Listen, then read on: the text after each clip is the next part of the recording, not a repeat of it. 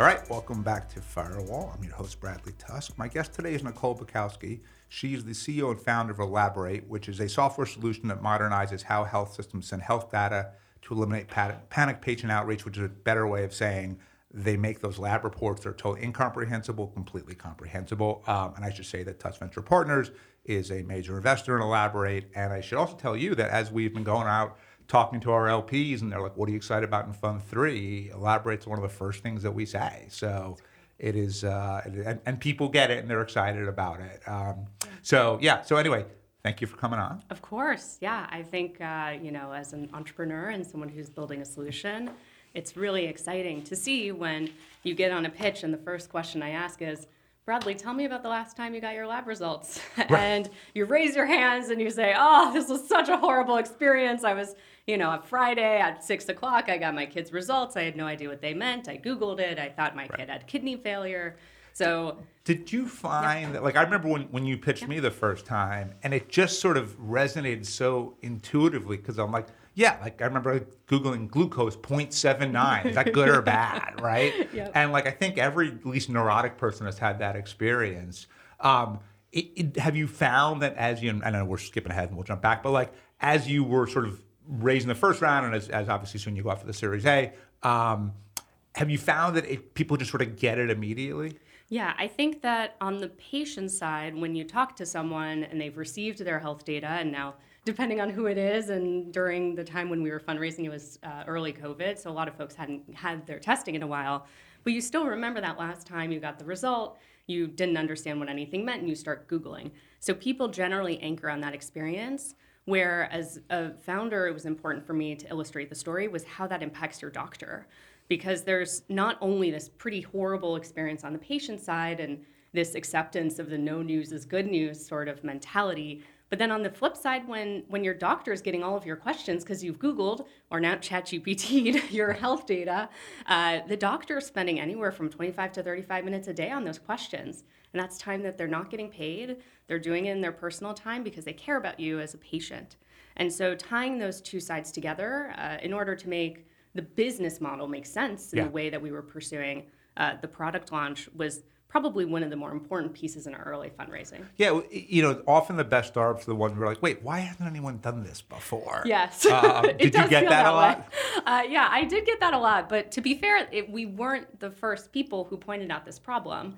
There have been lots of other folks in this space who have said this is a, a challenge where most of them, I think, have not quite threaded the needle in the same way as we have is in tying the doctor and the patient together. So back in the late I'd say in the late 10s, from 2015 to 2020, you saw an explosion of test kit companies that were solving for this problem by offering a very specific niche version of their product for heart health or GI health. And then they would have an expansive report that explains to the patient what does this mean and what should I do next.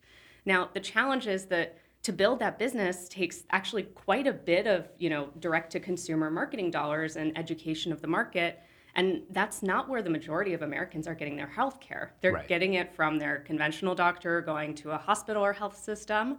And so the insight that, you know, myself and our early team had was we need to go where people are actually going for their testing, where 90% of Americans are going for their testing, and solve the problem for that population. Right. So let's take a step back because you've been in digital health pretty early on, at least in this in this iteration of it, Oscar and then, then at Parsley. So what, when did you join Oscar? Yeah, so I joined Oscar in 20. So I signed my offer in 2014 and I joined January of 2015. Okay, so, so we're eight and a half years later. Yeah. Where is digital health today compared to what you would have expected and predicted when you started Oscar? Well, just to give you a sense of the landscape of digital health, when I joined Oscar, we were, you know, I was employee 86. We were fewer than 100 people in the Puck building. Very quickly exploded out of that space. Um, but at the time, you know, as a health insurance business, we were the first business to really use technology as the digital front door. And now you can't go to a conference without everyone saying that they are uh, owning the patient's digital front door and innovating on that experience. Um, another example um, myself and a team of folks were tasked at actually launching Oscar's first telemedicine offering, offering free telemedicine to our patients at a time when no one was using telemedicine and really actually no one was offering it or covering it for free. And this was about three years before COVID hit.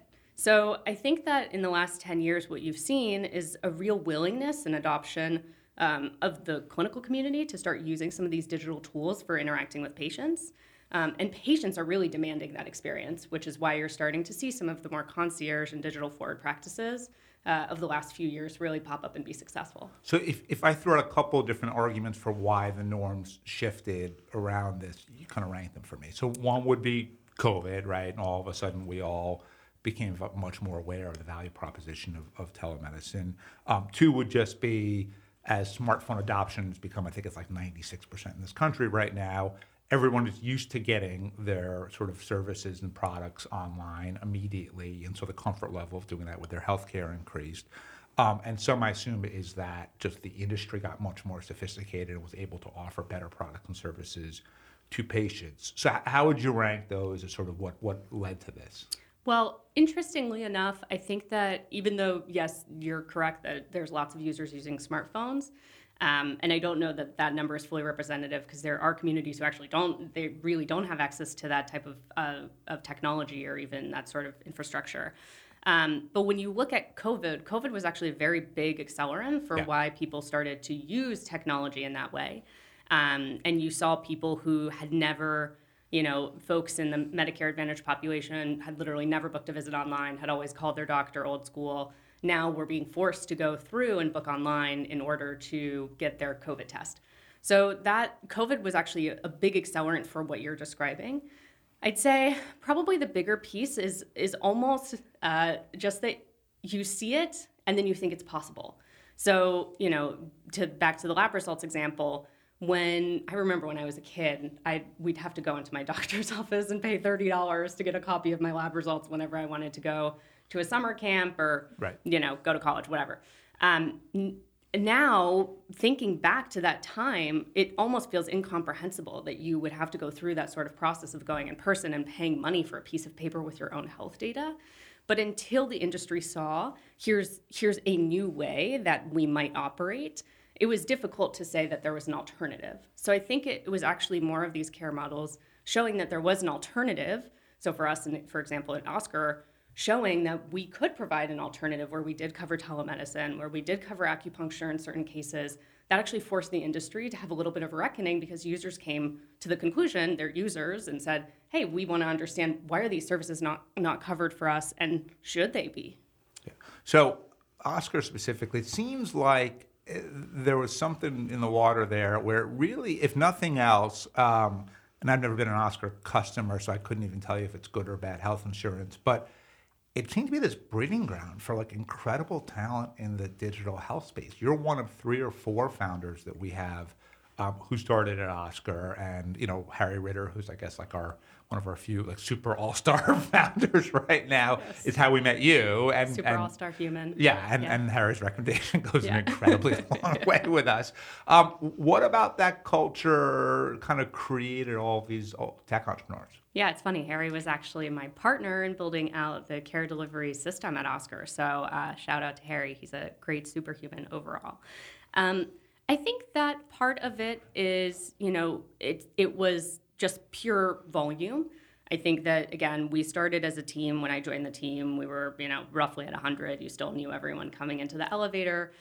But we grew so quickly by virtue of the support of the investor community and also again just this shift in the perspective from a consumer perspective of what should my health insurance be so we grew very, very quickly. The team itself, you know, we weren't a small startup of 10 people who worked together and then were successful and never saw each other again.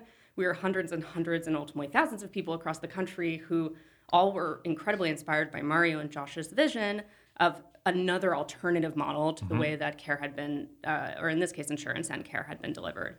So I think that was a part of it. I think a part of it too is just luck. I think about all the time about how lucky I was to have joined this incredibly smart, diverse cohort and community at a time when we were still innovating and really each of us given the opportunity to be the masters of our own fate.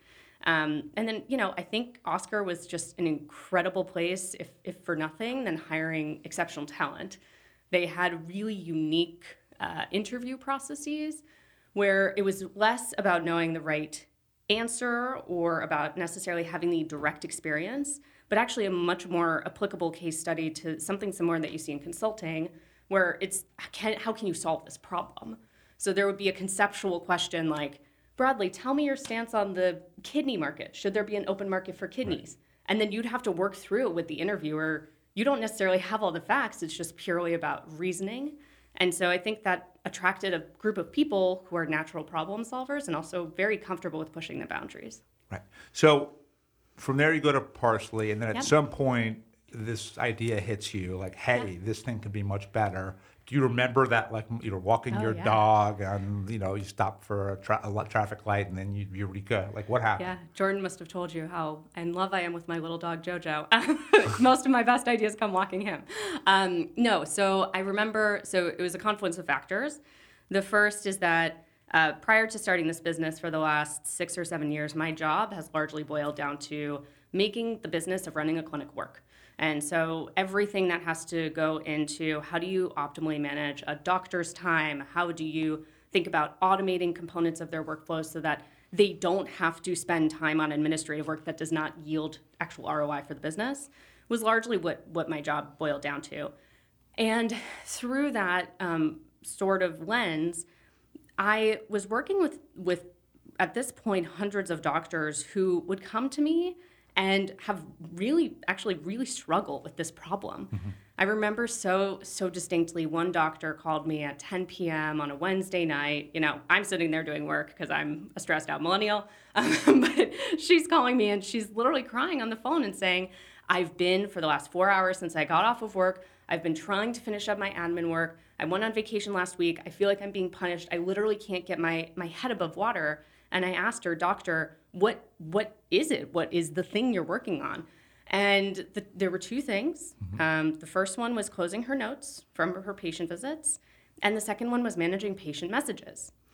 And there's lots of solutions around the former, but on the latter, when I started to really look into understanding, you know, what types of messages are coming in, what are the problems, uh, about 70% of the messages were based on patients who got their lab results, yeah. panicked, Googled stuff, and then responded to the doctor asking not just one question, but like a series of questions because they're used to communicating in more of a text format. Mm-hmm. So that was the background of, you know, about a year of just really amping up the volume on these patient messaging problems. Through the conduit of COVID, it all got worse.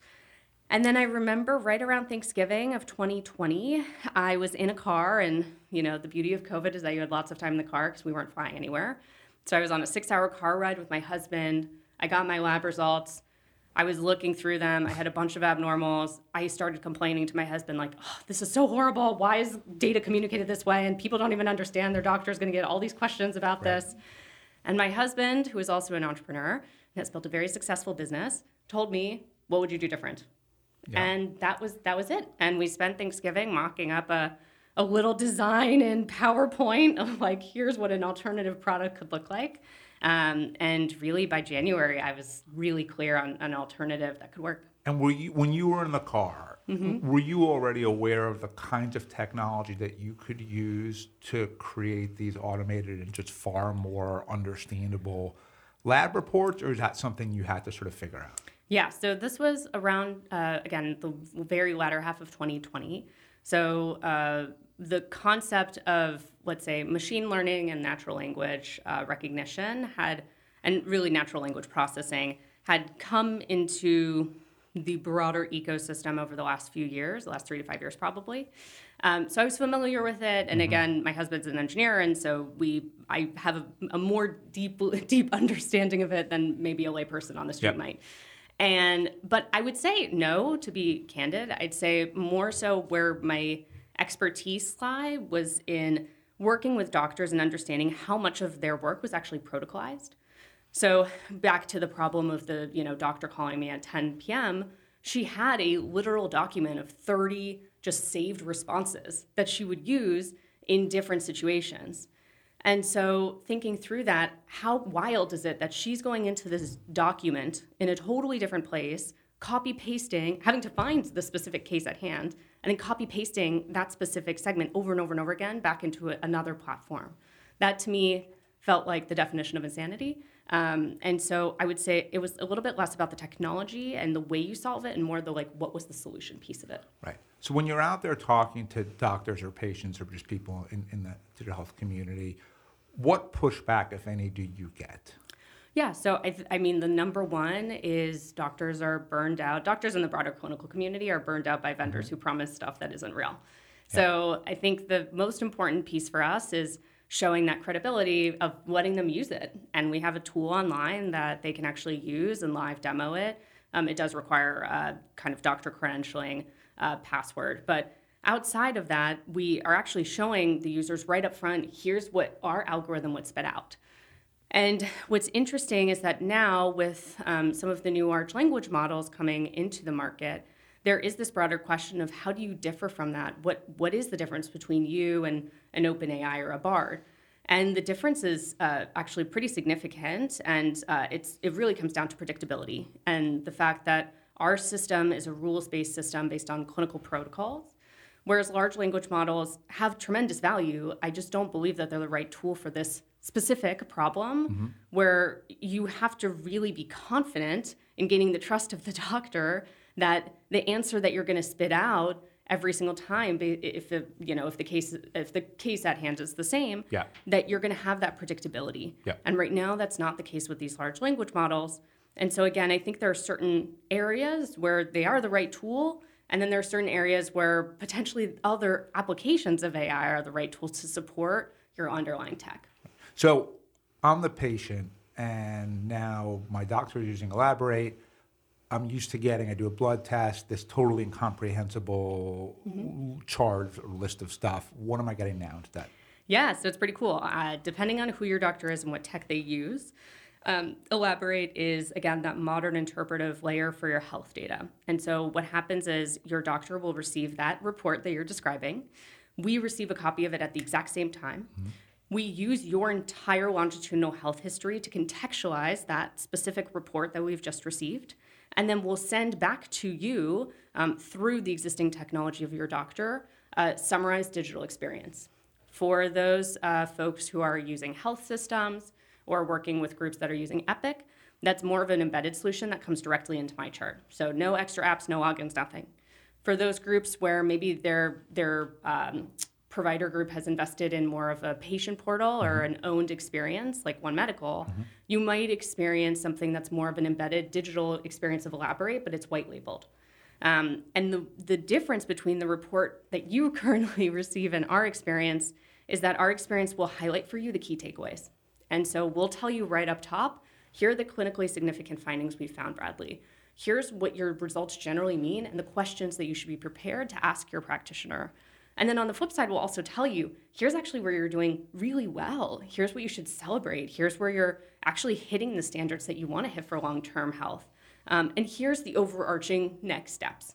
You can still see the direct sort of marker by marker review of your results, but candidly, that's not actually relevant for you because you don't know what an RDW versus MCHC versus a hemoglobin A1C means. You just want to know what are the key takeaways. Right. I'm I going to die? Yeah. Um, so for, from the MVP to where we are today, yeah. how much has the product evolved and how much do you sort of need to incorporate patient feedback to be like, okay, you know, these these ways we're explaining things are clearly making sense, but these we're not using the right language or we're not getting the right point across or whatever it is. Yeah, so I'd say the probably area where we incorporate even more feedback, we incorporate a lot of patient feedback, but candidly, because the experience is a 10x better experience than what the current right. the current default is, uh, on the patient side, the experience is very positive, and it's really about pushing the envelope of how we can make the experience even more innovative, even more informative, and ultimately build that relationship between the patient and their doctor. Where we get a lot more real time feedback, especially in the early implementation, is from the doctor group because we're able to actually customize what we're articulating to the patient to match the voice, tone, styles, SLAs, um, and even clinical nuance of the practice. Um, because while there is a clinical standard and you know our technology is built on the clinical standard, such as sources like UpToDate, that clinical standard can vary doctor by doctor. You'll have some doctors who are by the book. They follow the exact by the book guide, and maybe for them we don't make customizations. For others, perhaps who offer a more preventative or integrative sort of functional lifestyle based medicine, they're actually going to want to add additional customization sets that we have that allow them to engage with the patient more proactively on their health. And, and would that ultimately allow you or allow doctors to communicate with their patients beyond lab results and things like that? And if so, where does it go? Yeah, so our vision is to use, again, this interpretive layer of your health data to ultimately power your journey through health. Um, today, the way that most of these practices work is that they're engaging with you at times when uh, either one, it's time for them to collect certain codes to make sure that your risk is properly captured from a health outcomes perspective. Um, or they just happen to say, hey, this is the time that I need to interact with Bradley because it's flu shot campaign, so let me send him this mailer. What I believe should be the direction that we're heading towards is a mechanism through which the doctor and patient relationship is still a human one. I mm-hmm. believe actually very strongly that that should not be fully automated um, for actually a number of different reasons. However, uh, what you can do is use your health data to trigger next steps. So let's say, for example, you're a patient, 55 year old male who maybe has had well managed cholesterol, lipid levels, you're on a statin, um, you got a lipid panel, everything kind of looks like it's baseline. I don't need to see you again for a year, and I can automatically trigger that outreach for you in a year rather than your doctor trying to remember to reach out to you. But if I'm an 18 year old who's had a clinically significant finding, maybe a familial history of hyperlipidemia, I might want to see you in three to six months because I want to get you back on track. So that's where that element of patient customization of the journey, I think oftentimes we take it from the approach of like, how does the patient want to interact with their healthcare? And what I believe is really exciting is that we can actually use your data to objectively uh, guide you through the experience of how often you should be interacting with your doctor and through what conduit. So I use you as an example a lot when people ask me about AI and kind of our cool. investment thesis yeah. on it. And here's the here's what I say. You tell me if I'm right or wrong right. about this, which is, you know, my view is we see AI less as an independent category and more as a tool that most of our portfolio companies should be using to do whatever it is they're doing better, right? To deliver a better product, a better service, you know, to, to make it more efficient, more cost effective and you guys are a great example of it, where obviously you're using AI to produce the lab reports and, and all the information. But you're, in our view, or my view, you're a digital health company. You're not an AI company. I know that when we go public one day, we'll want to call it something else. So I'll probably not get in trouble for this. But um, but but fundamentally, to to me at least, or to me and Jordan, the AI is a means more than it is an end. What do you think? No, that's totally wrong. No, I'm kidding. uh, yeah, I think, you know, uh, we released a piece a few weeks ago that specifically yep. points to this, where, yeah, I think just like you have a screwdriver and a Phillips flathead and a hammer, I love to build IKEA furniture on the weekend. Really? Uh, I love oh it. I love it.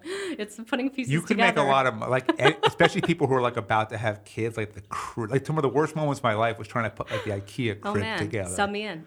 Right. I'm ready. I'm ready. Thank God I don't have any more kids, but anyone else I know, I'm there you go. Way. Well, there you go. Um, when when the grandkids come along eventually. yeah. uh, yeah. So you know, just like you have different tools for different uh, elements of that project. Similarly, you have different tools for different elements of building a software. Um, I believe that the best applications of AI are going to be in areas where you have a deep understanding of the user's workflow and content. Mm-hmm. So, generally, just to take a step back, generally, the way that I think about um, the, the large language models, let's say uh, applicability, there's almost two sides of what they're functionally doing. There's the first piece, which is garnering context. So what they're really great at doing is understanding what am I saying, what are the next words that I might ask for, and what is the expected sort of output. Um, they're also really great at making stuff up in response uh, to a question. They don't know if it's factually correct. It's not actually intelligent, as a human is intelligent, um, but it is very good at creating those those contextualized responses. Now, where I think you see regulated industries, especially this has come up in finance, also in healthcare, be very wary of the application of LLMs is in that second piece mm-hmm. because again you're just making stuff up. Yeah. And unless you have the large language model trained on a specific data set, um, which is very cost prohibitive at the moment, let's see if LK99 comes to fruition, um, but very cost prohibitive at the moment, you find that the, the responses are not predictable nor deterministic, which is again a distinguishing factor of Elaborate. So where we use the technology, and we've used it far before it was called ChatGPT 3.5, but rather when it was called Ada and Babbage, we use it for fueling some of our underlying mechanisms and understanding context mm-hmm. um, and pre-surfacing to our clinical team what might be the case at hand, but then ultimately having a clinician go in and again find that clinical standard and put in the rules. So I think that's the way that you'll see it used for a long time in these regulated industries that where there is a risk of miscommunicating mm-hmm. or misframing an output. Yeah. There will be a pairing of large language models to understand the context at hand of the question, and then they'll be paired with more of a decision tree response structure in order to ensure the predictability of the output. Yeah. Now, I think the question of, you know, where can it be used end to end with zero risk?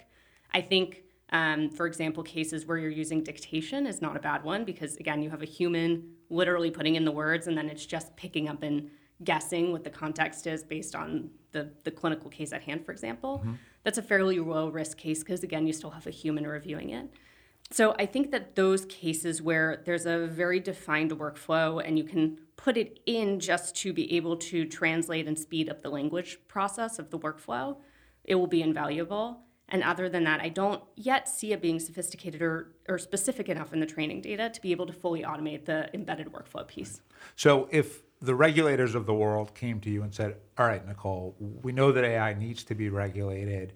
Um, what should we be thinking about? What should we do? What would your advice be? It's a great question. Uh, well, they already are saying that. You see, the World Health Organization is, yep. at least in the health context, cautioning against applying this thing broadly without controls. Um, you know, I, I actually, they don't need to come to me for that sort of advice. There's already pretty well established guidelines that exist um, from the existing regulatory bodies in this mm-hmm. country uh, of how this technology should be applied and what safeguards should be used. There's obviously certain protections from an ethical perspective where you want to make sure that the data isn't biased in one direction or the other. Um, from my perspective, when there are these these higher risk scenarios, again, when you're dealing with a patient's finances or a patient's health data, um, so those types of pieces, I would be wary about letting it run wild without more controls. Mm-hmm. Um, but there's actually a pre- pretty well defined pre existing framework of the safeguards that you want in place in order to ensure that the delivery mechanism is fair, ethical, and then also, again, observable and overseen and traceable as to what's actually right. happening. Got it. All right switch topic completely sure. here, which you are, I wouldn't say a professional marathon runner, Definitely but you, but you that. seem like obsessive. Is that a fair word uh, to use? Sure, that's fair. Yeah, there's, I think founders so, are obsessed with stuff. right. Well, that was, so so it was what like there's seven major marathons and you've done yeah. six of them. Is that right? So there's six majors okay. as of I think 2024, 2025. There will be seven or eight. Which ones have uh, you done? I think they're adding Paris and South Africa. So I've uh, out of the six, I have done New York, Berlin um, Chicago, Boston, and London. So Tokyo is the last one. It's the hardest one to get into right now because of COVID. There's years of backlogged right. runners trying to get in. Um, but yeah, I would say, you know, it's funny because when I, you know, was a kid and even after college, I couldn't run a mile. And then I. So what happened? You just became a tech founder, and then you're like, I'm a tech founder. I must run marathons. I must run now. I have to have something to talk about. Uh, no, I actually remember very distinctly. I was living in Brooklyn. My husband and I went for a run. We were running over a bridge. We were about a half a mile in. And my knee for years had been bothering me and bothering me. I got about half a mile in, and then I couldn't do it. My knee was in too much pain. And I was so frustrated. I remember being on this bridge and being like, this is not normal. I'm a 27, 28 year old. I should be able to run a few miles. This is not, this is actually not normal. We need to fix this. So I went to my doctor. We talked about it. We did like a leg scan. I had some sort of cyst in there. We did physical therapy. And then I, after the whole, you know, ordeal, I gave myself a challenge that I wanted to do a 5K. Did a 5K, felt great. Then I said, okay, you know what? I did a 5K. That was pretty easy. Let me see if I could do a half marathon. I did the half, and I remember at the end turning around, looking, you know, at the finish line, looking the other way and saying, could I really do it again right now? Probably not, but I wonder if I could. And so I think it's just, you know, a little bit of this ethos of saying what is possible. And I had, after doing that first one, then I said, wow, how crazy would it be if I did all six? What so, was the of of the five that you've done? What was just the most interesting route? I mean, are you looking around, or you're just sort of straight ahead? Yeah. You, you could be like on a treadmill for all you know. Uh, the first one I definitely trained for like that, and it's a pretty tough existence to be on a treadmill for four hours. Um, I'm kind of a slow runner, so I'm not very fast, but so definitely not a professional. So you're, you're not going to win? no, I'm probably not going to win. not not in the marathon. Um, maybe an elaborate. Uh, yeah, I think the most exciting for me and probably most folks is just the first one. Mm. Uh, for me, the first one was here in New York, and there really is no place like New York. The race here is it's just so crazy. Like the neighborhoods are so distinct, and you get these communities coming out and cheering for you. And obviously, there were lots of people here um, who I knew and who were here supporting. I remember uh, I had a really tough time around 22 miles in when you're up in the Upper East Side somewhere, up in Harlem, and I was just really struggling. I kept having to stop and walk, stop and walk. I thought I was never going to get to the end. And then all of a sudden, it was almost insult to injury. I feel something hit my back. I was like, what the heck? Are you kidding me? I'm really struggling here. I'm running this stupid race. Um, and I turn around, and it was actually uh, one of my closest friends who was the medical director with Harry and I at the Oscar Center, Dr. Amy Esposito. And she had seen uh, me on the app. She was walking her kids around. She had put on her sneakers and came out and then ran two miles of the race with me as we did this last terrible hill up in Central Park. And so I just remember it was such a cool moment because it felt like all of New York came out to support the runners, but especially like my people came out. Yeah. That was a really cool experience. And that's what led to the whole digital health community. There you go. Yeah, and that's why I built Elaborate. It was all Amy. uh, thank you, Amy. Uh, so how do people learn more about Elaborate? How do they follow you? That kind of stuff. Yeah, yeah. So uh, in order to learn more, please check us out. We're elaborate.com. Uh, you can also check us out on all the socials. We'll link them out here.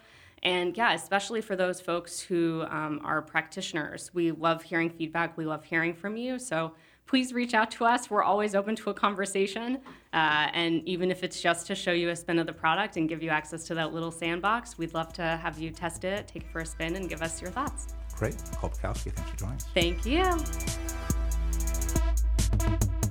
Firewall is recorded on the Lower East Side of P&T Knitwear, home to New York City's only free podcast recording studio. Let us know if you have a question, feedback, or ideas for a guest. Just email me at bradley at firewall.media or find me on Twitter, or some people now call it X, at Bradley Tusk. And don't forget to pre order my debut novel, Obvious in Hindsight, wherever books are sold, especially here at P&T Knitwear.